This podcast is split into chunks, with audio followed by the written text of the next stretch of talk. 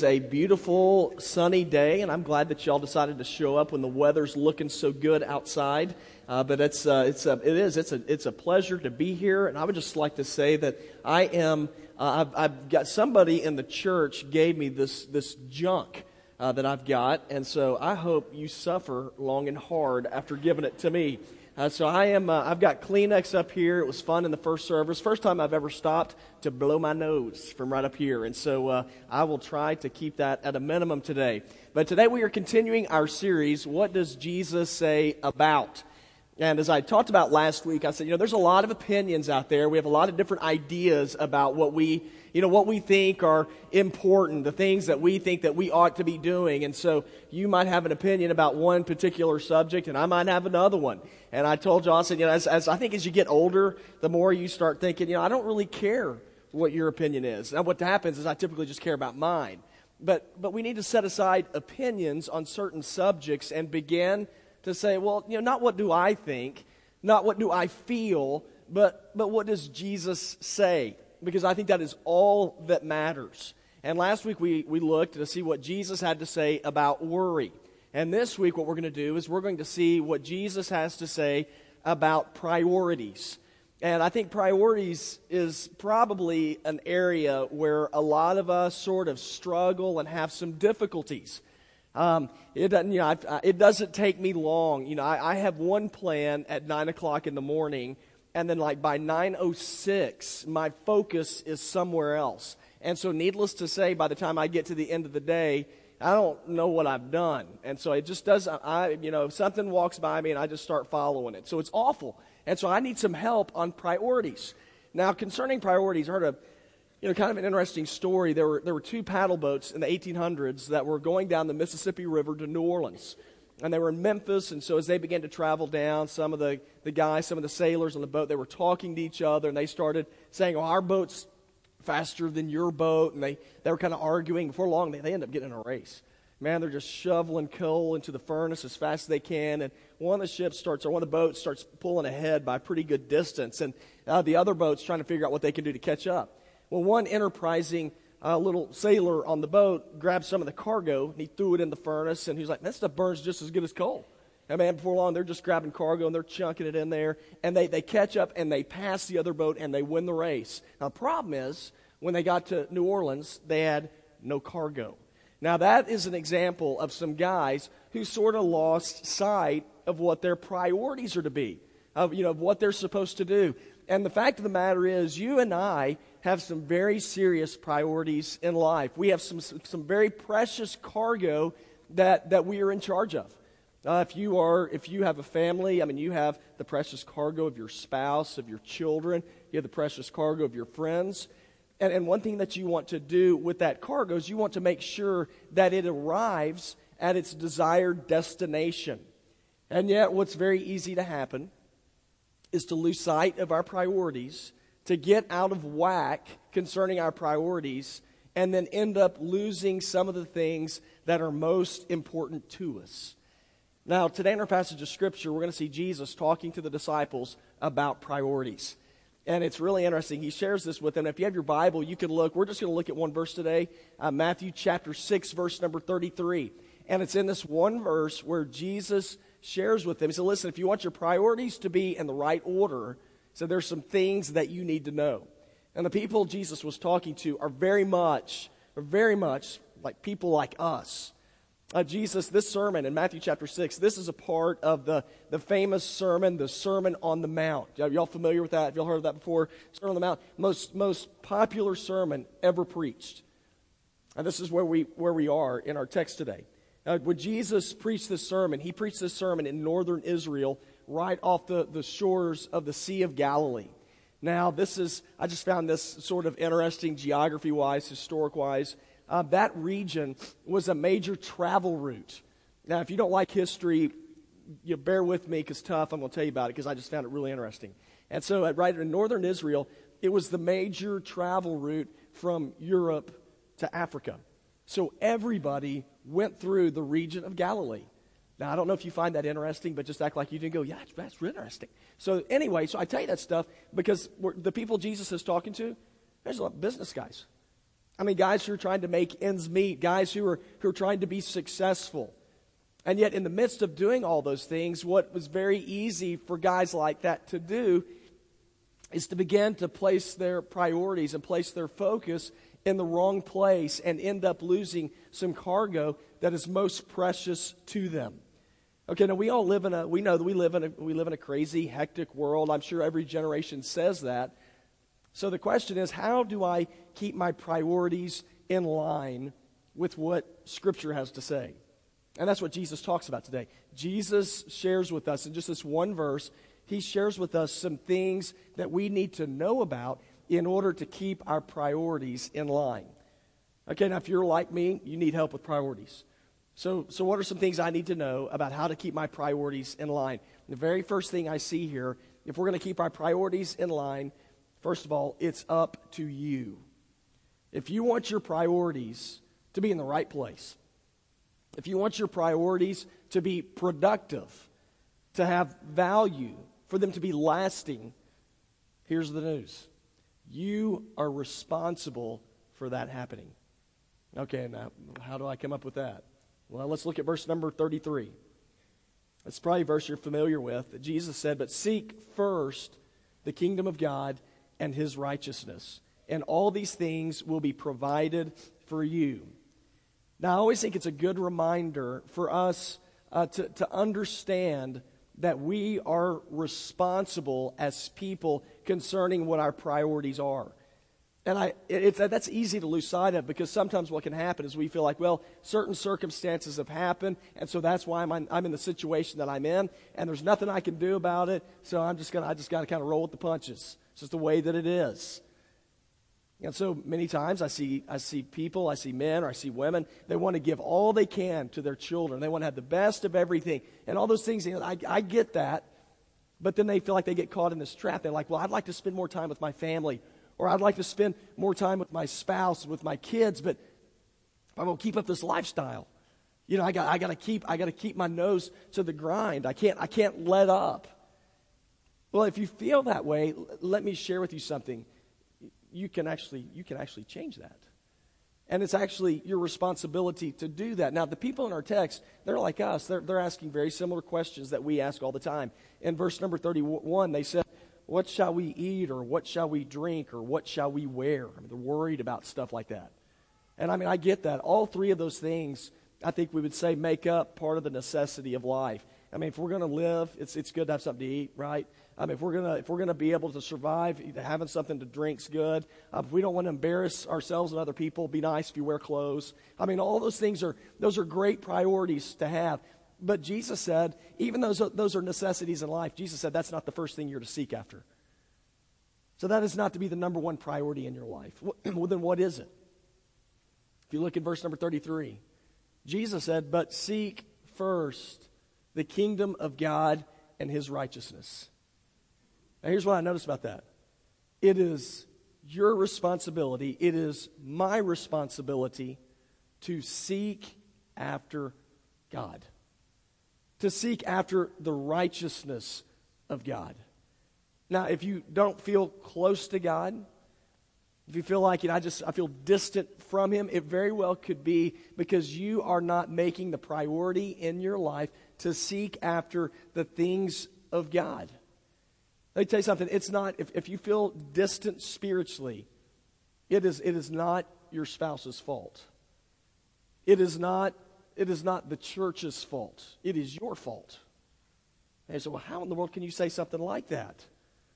Well, because I mean. No, it's, here's why. It's because Jesus said you are to seek him first. Hebrews 11, 6.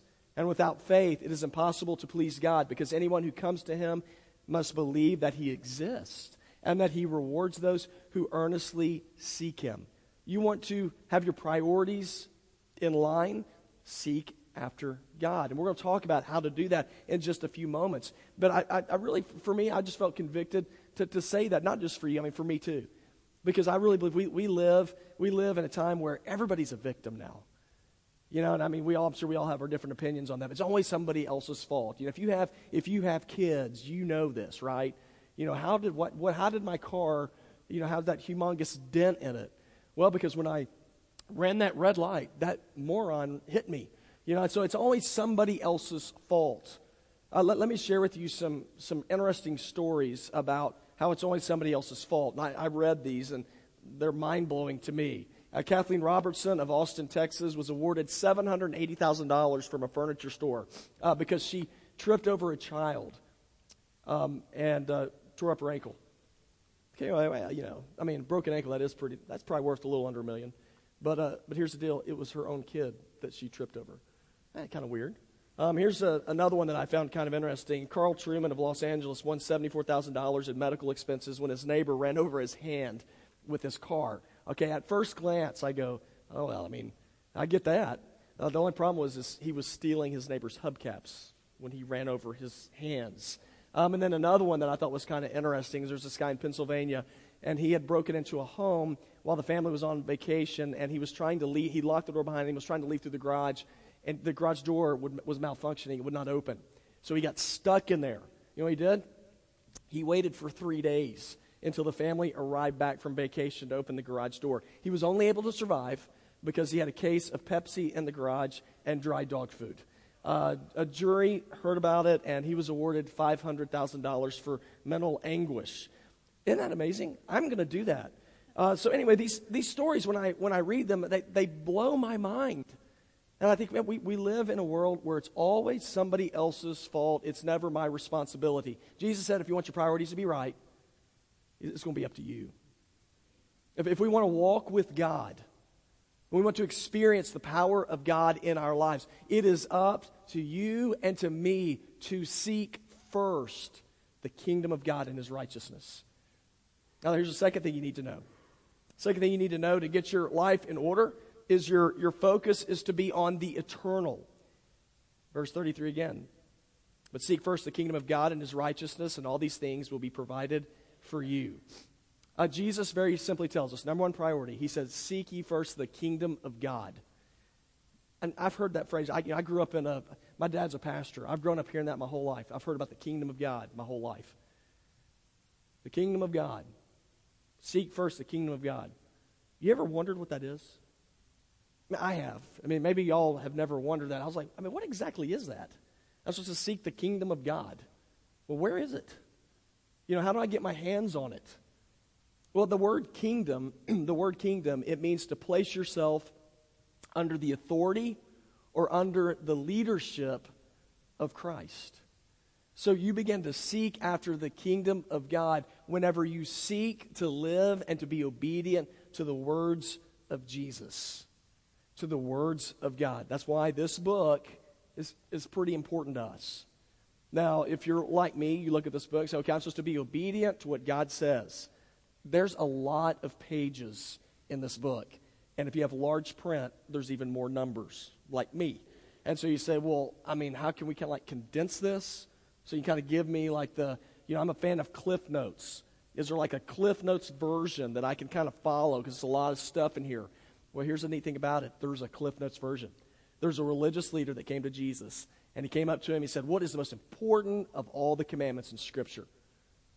And Jesus said, Love the Lord your God with all your heart, soul, and mind. This is the first and greatest commandment. He said, The second's like it love your neighbor as yourself. All the law and the prophets hang on these two commandments. He just, he just sort of narrows it all down. Two commandments. Now, here's what I notice about those two commandments they are other focused, and they are not me centered. Jesus says the most important commands that you can follow you love God and you love other people. Now, I'm like, yeah, I agree with that. But then I look at the way I live. Y'all, I am very egocentric in my living. I mean, whenever we go, or whenever we're on Netflix and we're looking up a show to watch, or whenever Downton Abbey, oh, you know, and I know that's like anathema to y'all, but the guys, y'all are with me on this, so y'all hang in there. Last season's coming up next year. Yay.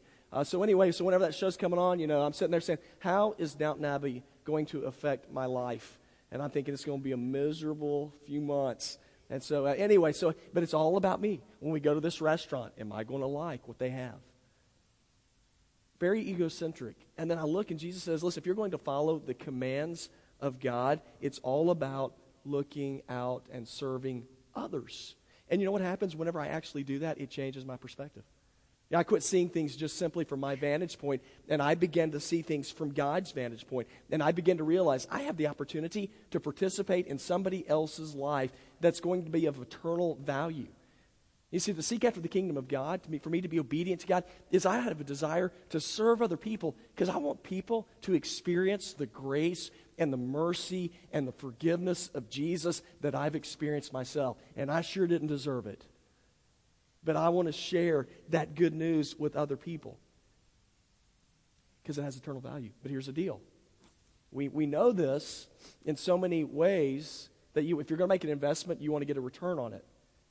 You know, we know this in the business world. People don't invest in VCR companies anymore. do they make them anymore? Um, you know, you don't invest in, you know, you're not, none of y'all have tickets to the next Milli Vanilli concert. You know, and I'm happy to say that Emily and I, one of our first dates is we did go to that concert. And I still do not believe that they lip synced. But anyway, so you don't, you don't, you don't invest in stuff like that. You don't invest in, you know, you don't, you don't want to rent out Williams-Brice Stadium and then try to sell it out with Menudo. You know, y'all know who Menudo is? is that, y'all, I'm so glad y'all do because I mentioned the staff had no idea who Menudo was, and so I fired them all. It's like this is the first, it's the first new kids on the block. So anyway, those that, those those kinds of things, people, the things of this earth are they're temporary. Things of this earth that they don't last, and so if you're going to invest in something, what do you want to invest in? You want to invest in something that's going to have a return on it. And so that means that your first investment shouldn't be yourself because people are finite. James 4:14 says, "What is your life? You are but a mist that vanishes away." I don't know about you, but I want to invest my life in something that's going to last. I like the story of a, a guy he was traveling with a lumber merchant in Vermont. It's 1955. As they were driving along, he saw some saplings, and he asked the guy he's with, he said, uh, When will those saplings be ready for harvest? And he said, Well, they'll be ready in um, about 2015, 60 years. He looked over at the guy, and the, he's like, the guy's probably like 50, 60 years old. And I was thinking, eh, ain't going to work out for him. He said, well, why, why did you plant those? He said, well, because the trees I'm harvesting now, he said, my granddad planted them. He said, I'm planting for the future. Guys, that, that, is, that is what we want to do. We want to plant for the future so that people's lives in the future can also be touched. One of my favorite things about Village Church is when Village Church started 13 years ago, it didn't just start so that Tally and Peggy Hood and me and Emily could have our own little club in Northeast Columbia. Now, our, our hope was that, that when, we, when we are dead and gone, this church will still be reaching and teaching people about the eternal principles of Jesus. Now, are your priorities in order? If they're not, there's some, there's some things that you need to know. The first one is it's, it's up to you. Second thing to know is your focus is to be on the eternal, the things of God, not, not just the things here. And then the, the final thing to know to get your life in order is that you're, you understand this, your new focus, if you really do that, it will change the way you live. Your new focus, if you focus on Jesus, it, you're going to be a different person. Now, again, in verse number 33, it says, but seek first the kingdom of God and his righteousness, and all these things will be provided for you. When your focus begins to be more eternal, when you begin to say, God, I am looking to you, and I'm going to live in obedience to you, let me tell you what's going to happen to your life. You're going to become different. You're going to be, you're going to be changed. Now, I know there's, there's some people, and they say, Yeah, I'm a, you know, I'm a, I'm a believer, I go to, I go to church, and then you, you kind of look at their lives and you think that their life's not really all that different. And, and I know that that relationship with them and Jesus, that's between them and God. But, but here's what I know if, if Jesus touches your life, you can't be the same. You can't be the same. Jesus is all powerful. He radically transforms people. And so if he touches your life, he makes you different. You might say, well, how do you know that? Well, Colossians 3 2 through 4 is an example. It says, Set your mind on things above, not on earthly things, for you died, and your life is now hidden with Christ in God. And when Christ, who is your life, appears, then you also will appear with him in glory. Now, when you follow after Christ, we are told that we die to our old way of life. Now, if you die to your old way of life, what do you think that means? It means that you're no longer living like you used to live. Why is that? Well, because you're dead. You know? I mean, you, spiritually, you have died to that. So I'm no longer going to live that stuff anymore. I've died to it. And then it says in verse number three that your life is now hidden in Christ. That word hidden is real simple. I mean, it just it means hidden. You know, it, needs, it means to be covered over. It means to be protected. So that whenever we stand before God, and I, I guarantee you, everybody in this room has done something that has not been so good. But when you have trusted Christ with your life, He covers you. He covers you over. He protects you from getting what you deserve. And when He covers you over, He changes your life. You know, I kind of liken it. Um, every year I go to the, uh, I go to the, the eye doctor. I get an eye exam. And so uh, the Zigglers, I'll be coming, coming to see y'all pretty soon, by the way. Um, so I, I, go to the eye doctor, and I and you know, what they do is they test see my vision's changed throughout the year, and and they you know they get that little thing they stick over your face. If y'all ever been, and then they, they the guy I mean, he's got to get sick of saying it all the time. This one, or this one. You know, y'all, you know that one? He's sitting there cranking the little machine, and, and he goes through the whole thing. Now, now when do I when when do I know when to tell him this one? Travis, you got a lot of patience in here and need some help. Are they all have perfect vision? Uh, what do you think? It's when it gets clear, right? Oh yeah. I mean, it's the E. I can see it now. So it's this one. Now that's what happens whenever whenever that lens covers your eye, you're able to see clearly. When Jesus covers your life, he changes the way you see. He changes the way you view the world. You say, how so? You tell you something, you all of a sudden you begin to see the flaws and the emptiness of an egocentric, self-centered life.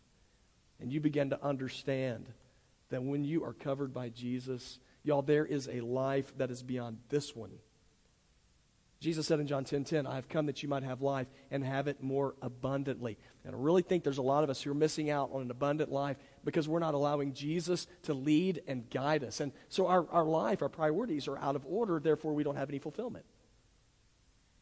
So, how can I get my life in order? There's a few things to understand. First of all, it is up to you. But you, you seek first the kingdom of God. Second, your focus is to be on the eternal. Change your focus from you to God. Loving Him and loving others. And finally, your focus will affect, it'll affect the way that you live. When you do that, you're going to be a different person. Let me tell you something, you're going to have joy. And you know what God tends to do anyway? You get that part of your life in order, He takes care of you. I'm not saying that you become wealthy or anything like that. I'm just saying that He takes care of His people. Now, there might be some of you here today, and you say, you know what, when I look at my life, I, my priorities are out of whack. Good news, you can get them, you can get them, you can get them all lined up again. It begins with you. It begins with you saying, Jesus, I will surrender myself to you. And I will seek your kingdom, to live under your authority, to live under your word. Is it scary? I mean, it kind of is. But man, it's worth it. And it takes a lot of pressure off of you.